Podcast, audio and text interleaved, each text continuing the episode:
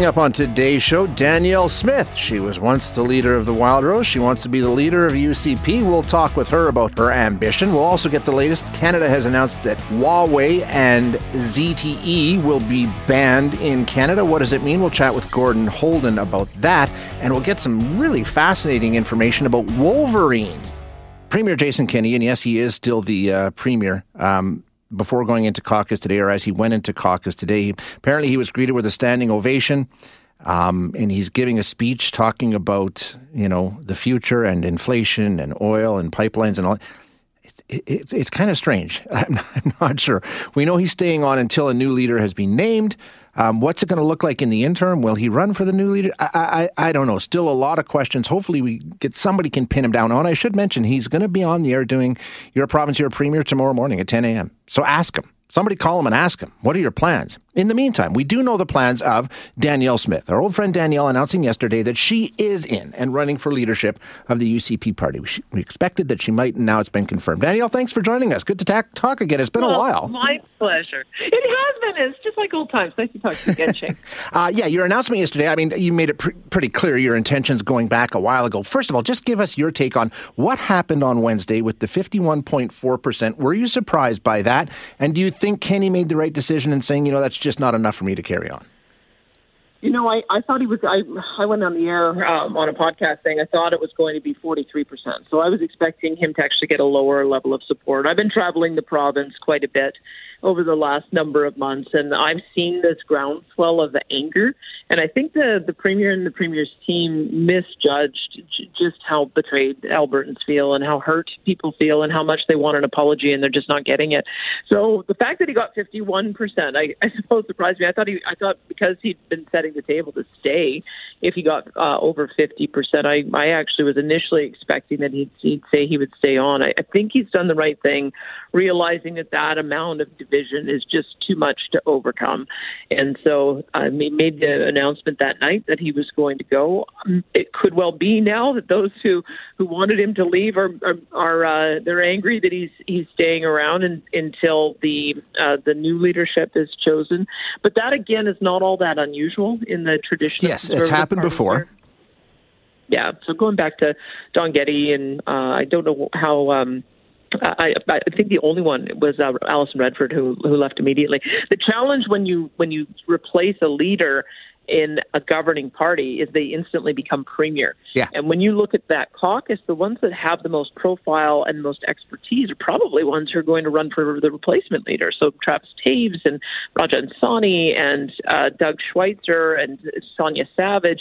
I think these would all be excellent candidates for leadership. And so by trying to have an interim leader, you end up perhaps blocking out some of your best candidates from running. So I could argue it either way. I, I, I just said I'd, I'd leave it to caucus to decide, and that was the decision that they made. Yeah. And keep in mind, the premier's only go, going to be in the legislature, I think, for two more weeks. There's a little bit of his legislative session to wrap up. Then we're into summer. We don't go back into session until October, and I'd fully expect that the leadership race would be wrapped up by then. So I'm, I'm not too fussed about yeah, it. Do you, do you have any idea on a timeline, uh, Danielle? I mean, obviously, the sooner the better, I would think, for the party's purposes. Um, when do you want to see this done by? I think it has to be done, and the new leader has to be in place by the time we go back into session in the fall, which is normally the last week of October. Because if we're going to see an election at the end of November, a general election, there needs to be two full legislative terms for the new leader to put their stamp on the party and to show the direction. So you get a first chance of doing that with the fall economic update and the fall legislative session. You get a second chance to do that in the spring with a because you have to start planning as well for what the, the, the new budget is going to be so that you can show what the new direction of the government is going to be. So I would anticipate they couldn't go much longer than the, the beginning of October, and so that they're they're ready and uh, uh, to to go with the with the new leadership and a new team as soon as the legislature reopens. The other thing they'd be, I guess, working around is the federal leadership contest. Yeah. But at the federal level, they have a mail-in ballot, and they have to have all the lead, all the memberships held by June the third. So I'm not sure that the federal contest should really affect the timing of our contest here. It's, you can't really do too much more in the way of organizing once that leadership, once that the, those memberships sell, so or once the membership cutoff happens. So it could be it could be around the same time. Could be could be could be in September. When I look at the last couple of leadership races, they've been about three to four months. So that's what I would hope to see. Um, Danielle, what's the vision that you have for the UCP party? The question a lot of people are asking right now is there can there be a united conservative party in Alberta anymore? 51.4% couldn't be any clearer. The caucus is split, the province is split. Do you still hold out hope that there can be one united conservative voice in the province of Alberta? Are those days gone? I sure do. I mean, I, I took a lot of heat for my decision to, to try to unify the party the wrong way when Jim Prentice and I tried to do it in 2014. But and you know we can all argue about whether it could have turned out differently if we hadn't made that decision. As it turned out, we both got uh, lambasted by the public for it. But what the reality is today is that the left is unified under the NDP and under Rachel Notley and is formidable. And she's been polling at 40 to 45 percent all the way through the last three years. And so if you if we see this movement break apart, it just means we'll see an NDP government. Yeah. And so I don't want to see that. Brian doesn't want to see that. In uh, in Saskatchewan, I've, I've noticed that that brand new party has started up, Saskatchewan United, they're calling it. So you are seeing the conservative movement fracture there. I think if the premier hadn't made the decision to step down, we would be following the same track. So I think both Brian and I want to do what we can to keep the movement together because uh, we've had one term, an NDP government. For a lot of the people I talk to, one term is enough. They, they don't want to see them come back. And so that's part of the reason why I've decided to put my name in is I, I think I can, uh, certainly in southern Alberta and the, the, the great friendships I've made over the years in both the PC party, Legacy Party, and the Wildrose Legacy Party, I think I can I can play a role in trying to keep the, the vote from splitting and the and the party from dividing. Um, and Danielle, what's the plan? Okay, if Danielle Smith does not win leadership of this party in the fall or whenever it may happen, is that it? Does it all no, go oh, away, no, you, or are you going to stay on and be a good team player in the UCP, whoever's running it? One hundred percent. I mean, the nice part about a leadership contest, as we can see at the federal level, is it, it brings out a lot of different ideas so that you can have robust debate, and that is re- a really healthy process. I'm hearing that they've they've sold more memberships at the federal level than they ever have, and that's what we need to do. I, I would hope we have ten candidates in. We sell twenty thousand memberships. We have a, a robust discussion about the future of Alberta, and then in the end, we'll we'll have a consensus about what the United Conservative Party vision should be. I, I've already said I want to run in Livingstone Macleod. I've started my campaign down here. I'll be running regardless. Um, I've, I've even talked to Brian Jean, and I said, hey, let the best person win, and if you win, I'd be happy to serve under you. So I'm I'm to I'm going to be in because I think one of the issues that we face with this UCP caucus is they're all pretty green and they don't have much experience, and so someone who's a little uh, little older, a little more experienced in the role might be able to to help provide some caucus leadership as well, so we can get a better balance. I think that's one of the well, things that's been missing over the last few years is is the voice of the grassroots MLA, and that's another reason I want to I want to be back in there. On the other side of that question, Danielle, you've got you and you've got Brian Jean. You know, you've got ties to the Wildrose and, and then history with the Wildrose Party. Do you need? I mean, Jason Kenney calls it the progressive, the more centrist wing of the party that seems to be at war right now. Um, you've got you and Brian on the one side. I would say, do you hope um, that you see more voices from the other side so this can once and for all be settled as to which direction the UCP wants to go? I, I hope we see a lot of voices in this race. I mean, my, I started off as a progressive conservative. I was the campus club president at the U of C in 1992, and I stayed a progressive conservative all the way up till 2008 when I thought that they went off the rails. And so I've got I've got great friendships among my PC friends, great friendships among my Wildrose friends, and I was delighted at the at the convention to see that there's a real cordiality and a, I think a real unification that's happened at the grassroots member uh, membership level.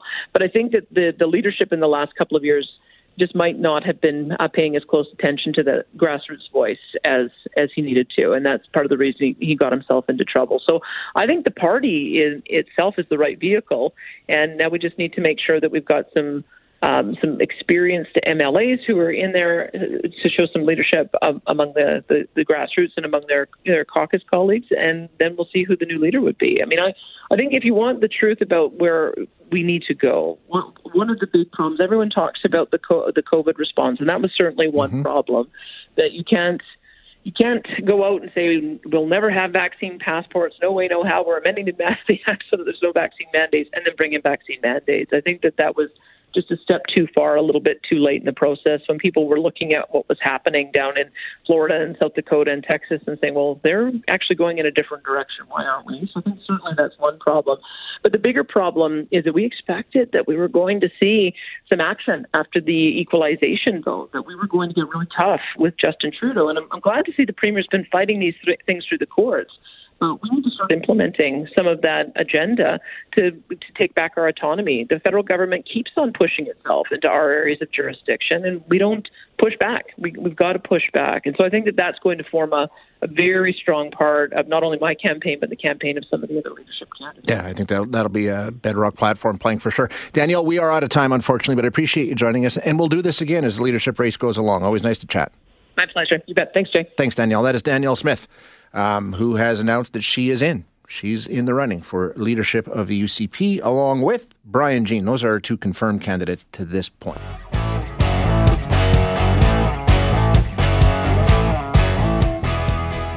We are announcing our intention to prohibit the inclusion of Huawei and ZTE's products and services in Canada's telecommunications systems.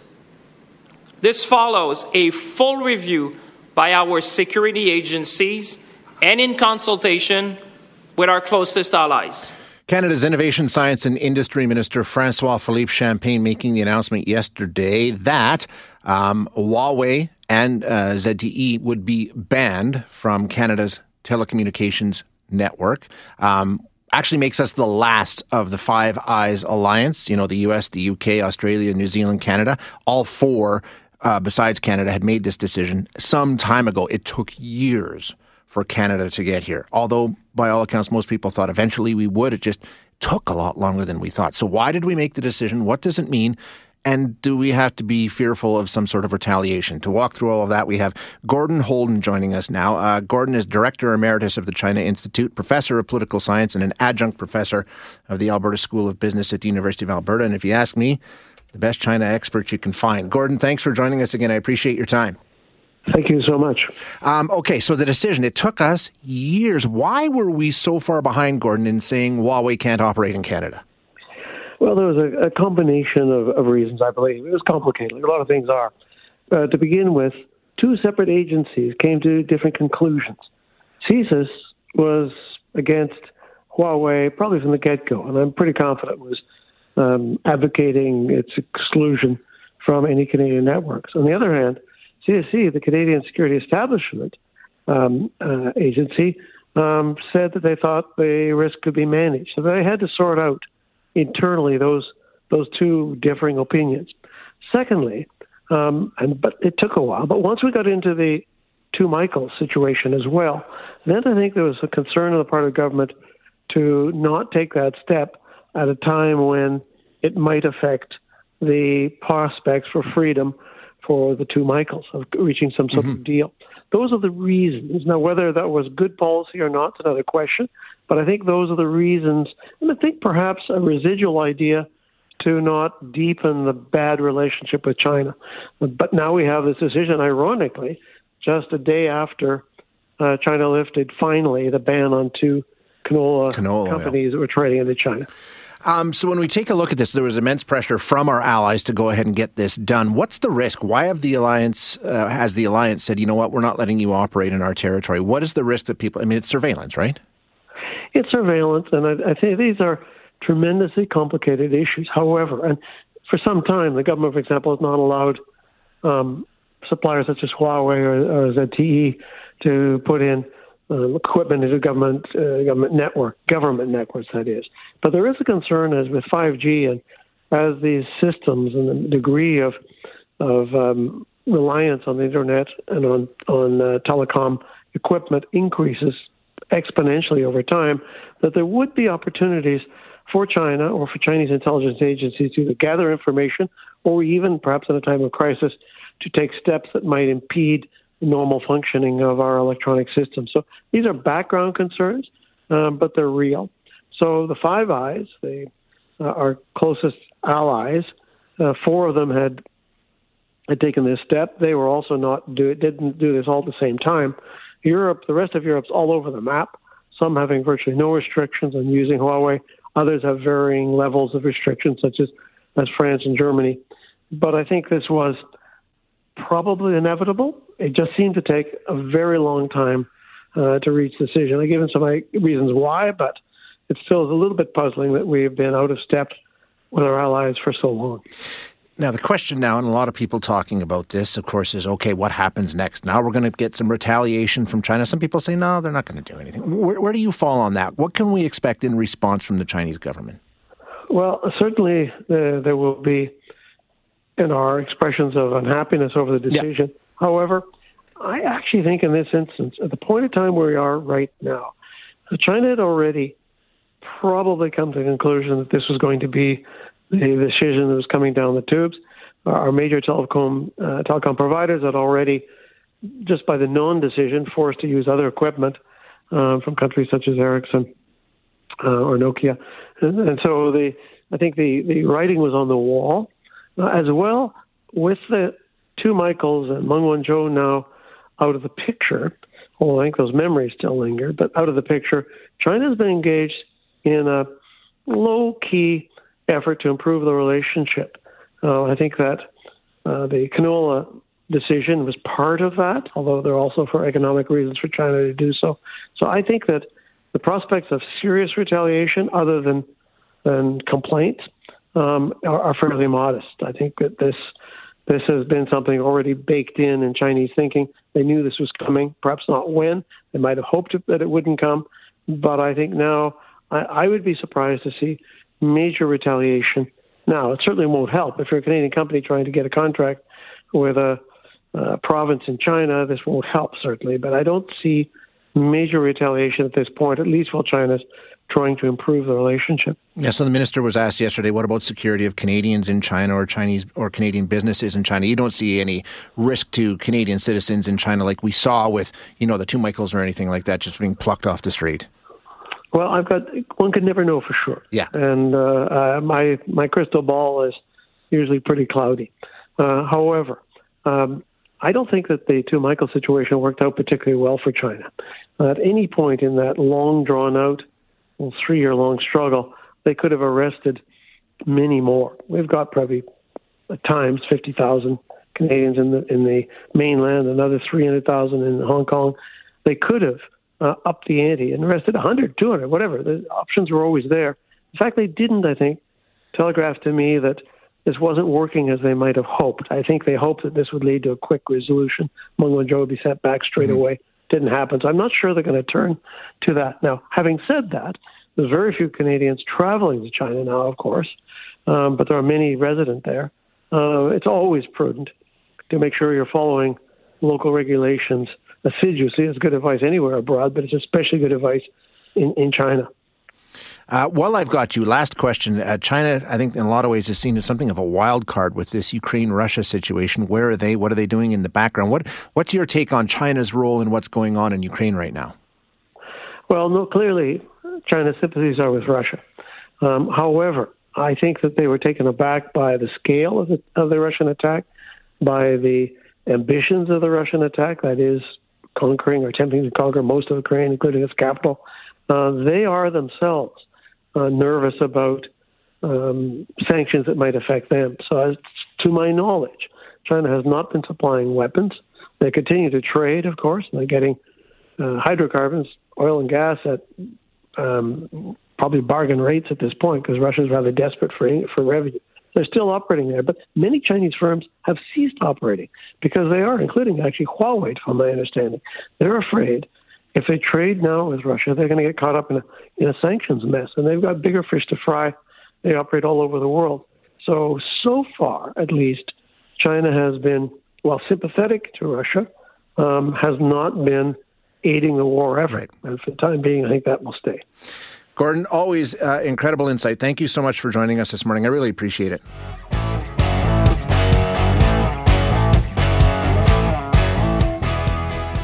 So, we're going to have a discussion here about Wolverines and um, how they're doing, what we could be doing better with our Wolverine population, and we'll get we'll just get a little education about these amazing animals. To do that with us, we have Aerin Jacob joining us. who is an adjunct professor, Department of Ecosystem Science and Management at the University of Northern British Columbia. Aaron, thanks so much for your time. I appreciate you joining us today. Thank you very much. I mean, how common are wolverines? Sarah and I haven't seen them. Now, I mean, she lives in Two Hills, which I jokingly said is the woods. It's not. it's a small town. I'm from the big city. So, I mean, is it common to see a wolverine if you are spending time in the outdoors? You know, it is not common to see a wolverine, and many wolverine biologists have never seen one in real life. This is, and even though they used to live all across Canada, you know, most people have never seen one. I bet you might have come across wolverine tracks if you spend time up in the mountains and, you know, in the winter, they're super distinctive in the snow. So there's a chance you might have seen wolverine tracks and not realized it. Okay. But it's not surprising that uh, that neither of you have seen one in real life. How many are there? I mean, do we know um, how many wolverines are out there? Oh, that is such a hard question to answer. You know, wolverines are really tricky to study.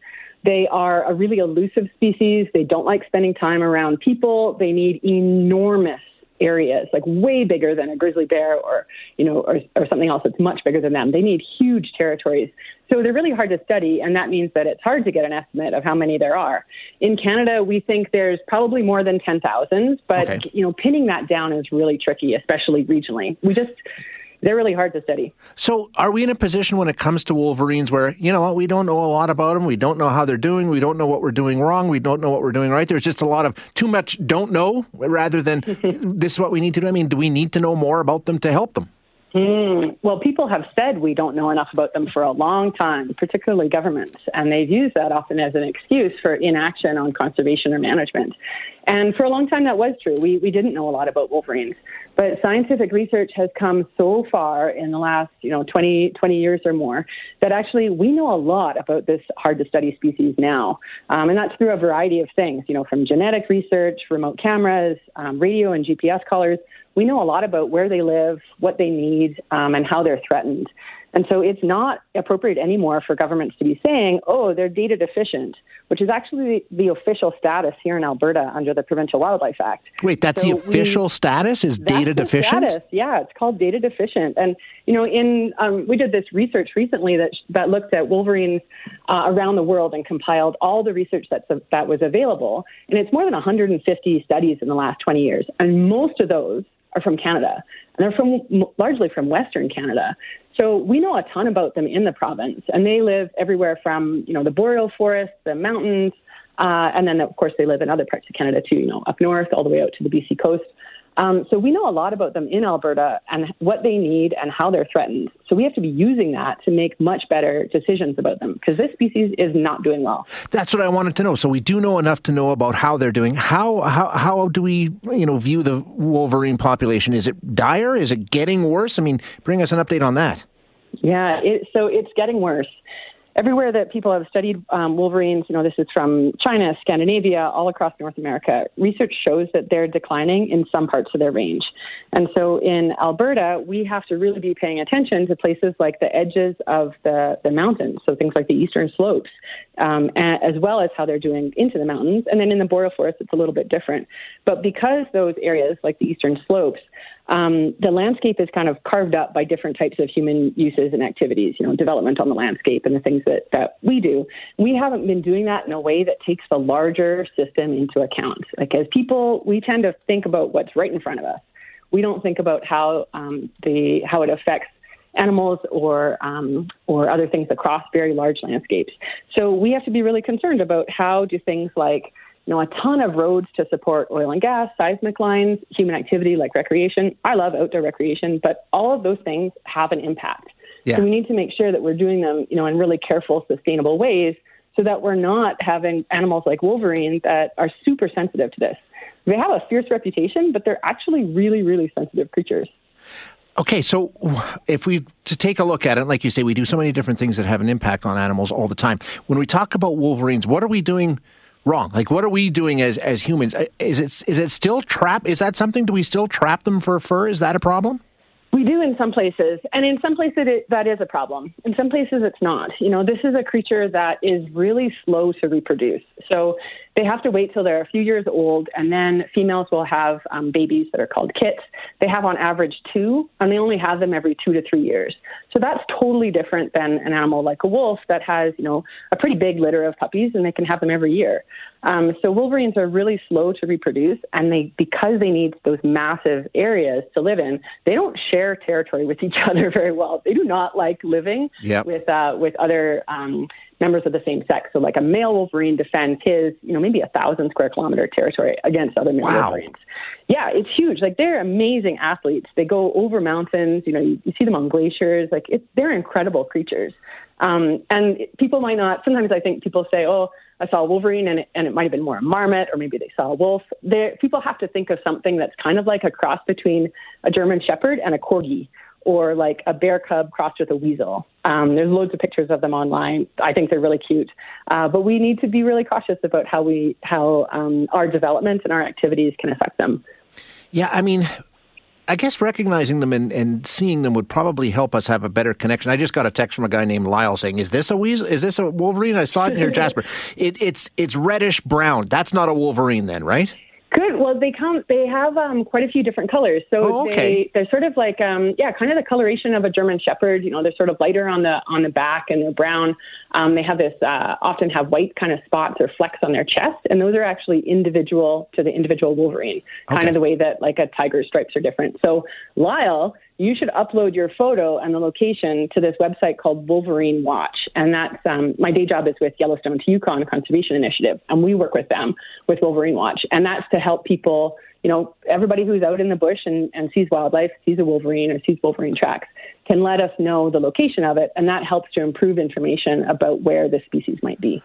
Okay, so what do we need to be doing, and are we doing it? Is, is anybody doing a better job of preserving the kind of um, habitat that wolverines need to thrive? We're doing some things that are, you know, that are right and that are good. And the, the you asked about trapping before. The BC government recently made a decision in a small part of southern British Columbia um, to to stop trapping in that area because it was unsustainable.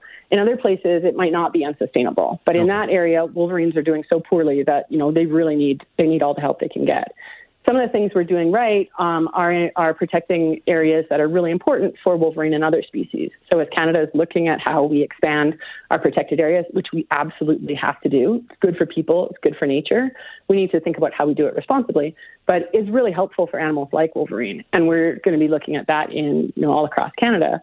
Um, we also need to think about things like climate refugia. So these are the places that are not going to change as much from climate change. It's not just like this blanket thing that happens the same everywhere. way everywhere.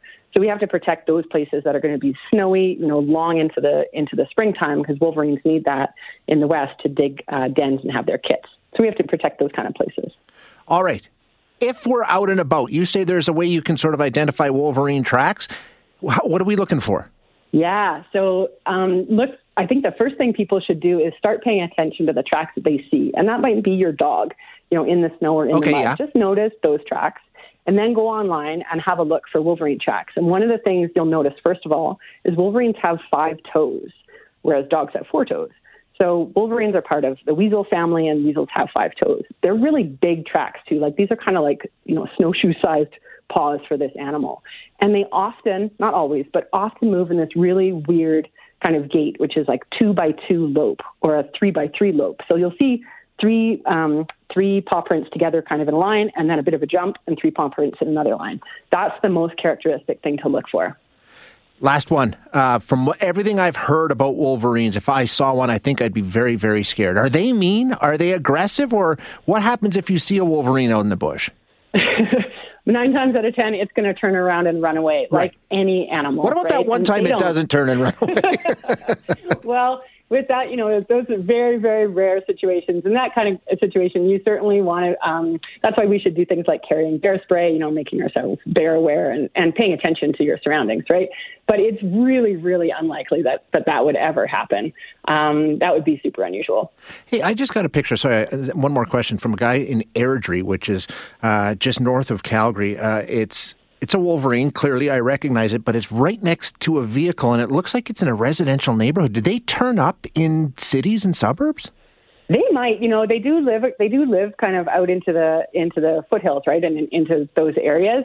It would be unusual if if it was um, was there. It's probably a young male, you Yeah. know, like teenagers anywhere, right? They're out kind of looking around. They get into trouble.